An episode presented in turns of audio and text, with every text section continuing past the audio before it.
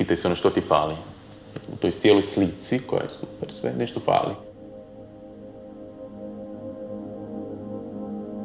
Meni se recimo trenutno dešava taj moment malo neke krize identiteta, mogu slobodno reći, kao do 27. kao bilo sve cool, radim super posao, radim sa genijalnim ljudima, dobivam uloge koje mislim da bi trebao dobiti, koje zapravo ono, uspijevam raditi najbolje što mogu i znam, a nekako onak na kraju sezone se osjećaš prazno i, i zapravo nezadovoljno i zapravo uopće ne razumijem od kud to dolazi. Šta misliš da, da zašto bi mi se to moglo dešavati? mm Ma, e, ono što je važno, mislim, meni je tu važno tebi reći nemam pojma zbog čega se to tebi događa. Ono što bi te ja nekako pozvao da ti zastaneš i porazmisliš o tome, aha, što je to zaista?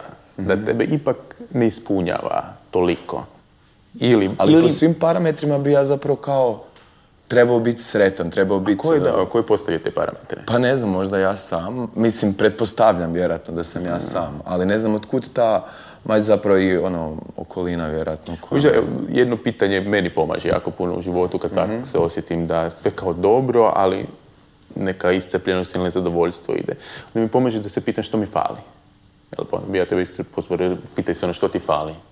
U toj cijeloj slici koja je super, sve nešto fali. I daj si vremena, jel? Ne, ne mora to biti ono odmah odgovor, nego baš tu je važno da usporiš. Jel? I kažeš, ok, zaista i pustiš to, nek se to pitanje stoji u glavi. Da. Idem. Sretno. Mate, ideš? Bravo. Idem. Kako se ti općenito osjećaš? U zadnjih, da, ono, zadnjih dana ili... Mm, da, ovo kažeš osjećam, naj, najrazličitije, je li, od uh, uzbuđenja i sreće do uh, tužnog nekog raspoloženja, frustracije, jel, ja, ovog osjećaja bespomoćnosti. mm Tako da zaista doživljam čitav spektar emocija i stanja. Generalno se osjećam dosta ispunjeno i posljedično se dogodi da razmišljam kako bi trebao smanjiti količinu posla koji radim, ali smijem se zato što sam svjesna da se smijem jer tako mi sve to super što radim. Ne, mogu si pomoći pa onda rezultat bude da možda ne spavam dovoljno i malo prije sam tu komentirao s kolegicom, kažem kako je to nezgodno kako sam roditelj mhm. i otkaz sam postao roditelj da je konstantno kod mene prisutan taj osjećaj konflikta.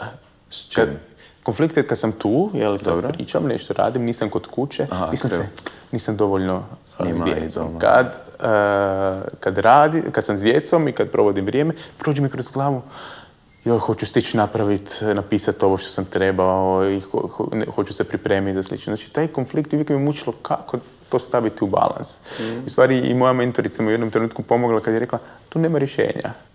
Jel?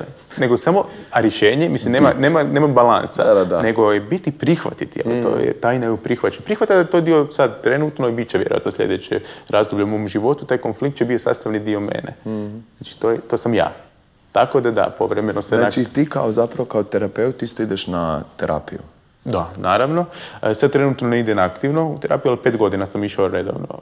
Da, ja sam u terapiji sad koliko jedno tri godine i zapravo sam krenuo iz nekog vlastitog ono životnog nekog stanja i točke neke u kojoj zapravo nisam više, pa, ne da nisam više, nego sam, pojavila su mi se neka pitanja vezana i uz završetak faksa i životnim nekakvim ono previranjima na koje jednostavno nemaš utjecaja, da se se jednostavno našao na nekoj praznoj ono praznom zidu gdje jednostavno onak pitanja koja imam ne mogu sam proraditi i zapravo sam na terapiji ono stvorio neki, neku sigurnu zonu razgovora oko stvari koje me muče i zanimaju i zapravo da shvatim da da, da je u redu da to sve skupa osjećam, jer zapravo dokle god to osjećam, znači da sam živ. Bilo to ono najgore tuge ili neke neizmjerne sreće.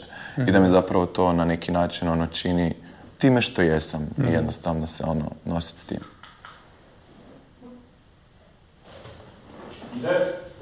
Kako je tebi bilo u školi? Jo, ja, ja sam bazično uh, jako anksiozan I sad u zadnje vrijeme sve češće čujem od ljudi ono kao uopće se ne vidi ili kao to uopće ne, ne možemo zamisliti da jeste.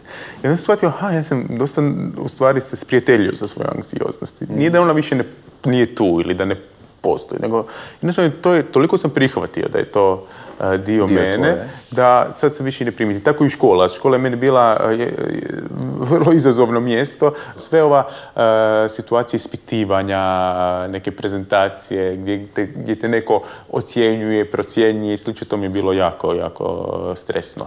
A, Ali zapravo ovo što, što govoriš da, da si prigrili ono svoju anksioznost, zapravo um, na neki čudan način kao da si prihvatio taj, taj negativni dio sebe, ali da zapravo nisi postao anksioznost, odnosno da te ona ne blokira u nekim ono, životnim stvarima i everyday, ono... Da, upravo, ali upravo sam napravio ovo da anksioznost nije negativni. Bazično. E, sad kad sam puno, jel, ako nešto bavio se time i čitao i slično, onda sam neke stvari sam zapamtio i integrirao, prožvakao na svoj način. Pa mi se čini da jako pomaže e, shvatiti anksioznost kao adaptivni mehanizam. Jer bazično mi za svaki neku prepreku izazov trebamo uložiti energiju. I anksioznost je ništa drugo nego uzbuđenje. Jel ono, Tijelo pokrene da treba učiniti neki napor. Ako želite napraviti neki, preskočiti nešto, neku veliku udaljenost, morate se zaletiti, uložiti energiju. Tako i anksioznost. Nešto kad smo dogovarali ovaj razgovor, nešto mi je bilo onako uzbudljivo sad. Ili ja uopće znam nešto, što ću ja reći i slično. I bilo sam, osjetio sam tu anksioznost, ali kao ono pod ruku, a moja prijateljica, jel, sad ćemo mi to eh, zajedno Zajedno. napraviti, jer to je zaista dio mene, ali mi je pomogla da se i fokusiram. Jer to je važno. Jer da me nije uopće stalo i da nema, mislim, kad nema toga uzbuđenja, jel potpuno, eh, onda Ne smo mlaki, Da, nemamo da, da. energiju i ne bi imao energiju uopće izgovarati toliko rečenica. Tobom. Zato je važno, meni je jako pomoglo ta uh, drugčije gledanje anksioznost. Više ne zovem anksioznost, nešto volim više preferiram ovo uzbuđenje. Da mi, ili ne zovem više tremu tremom kod sebe, jer ne mogu reći da me blokira, nije da me zaustavi. Nego ono, ja Zapravo izađem, osjećam- da, da. I to je glavno, i to je jako važno za zapamtiti, da uh, tek nakon što prihvatimo uh, neki mehanizam ili nešto da je, otvaramo mogućnost da se to promijeni. Tako, ako neko negira da ima neki poteškoću ili problem, a to je često upravo zbog ove stigme iz mentalnog zdravlja, e, nema, dok ne prihvati da ima problem, nema, ne može ga ni promijeniti, jer neće se dogoditi promjena.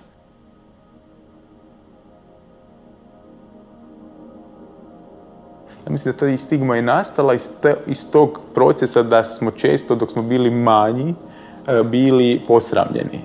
Jer kad smo pokazivali ili ljutnju ili tugu ili kod dečki ako, ono, ako, ako se plaće onda je bilo ono što plaćeš kod curica To da, si uopće da ili slično pa te to onak naučiš da to nikako se e, ne radi jer je to nešto sramljuće, nešto sramljuće što se ne, jel, što je zabranjeno bazično. Ovaj, e, dobro, meni je fakat drago da si tu s, s nama i da si zapravo dio ono, ekipe Boli me.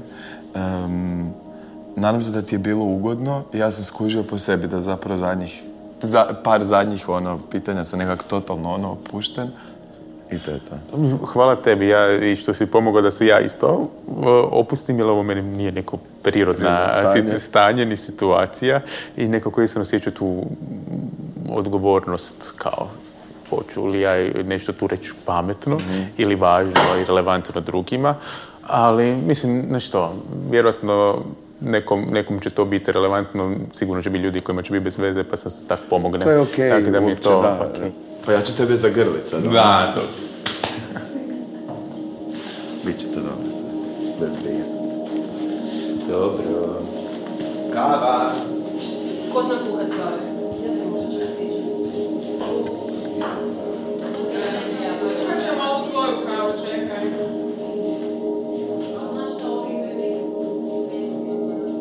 ハハハ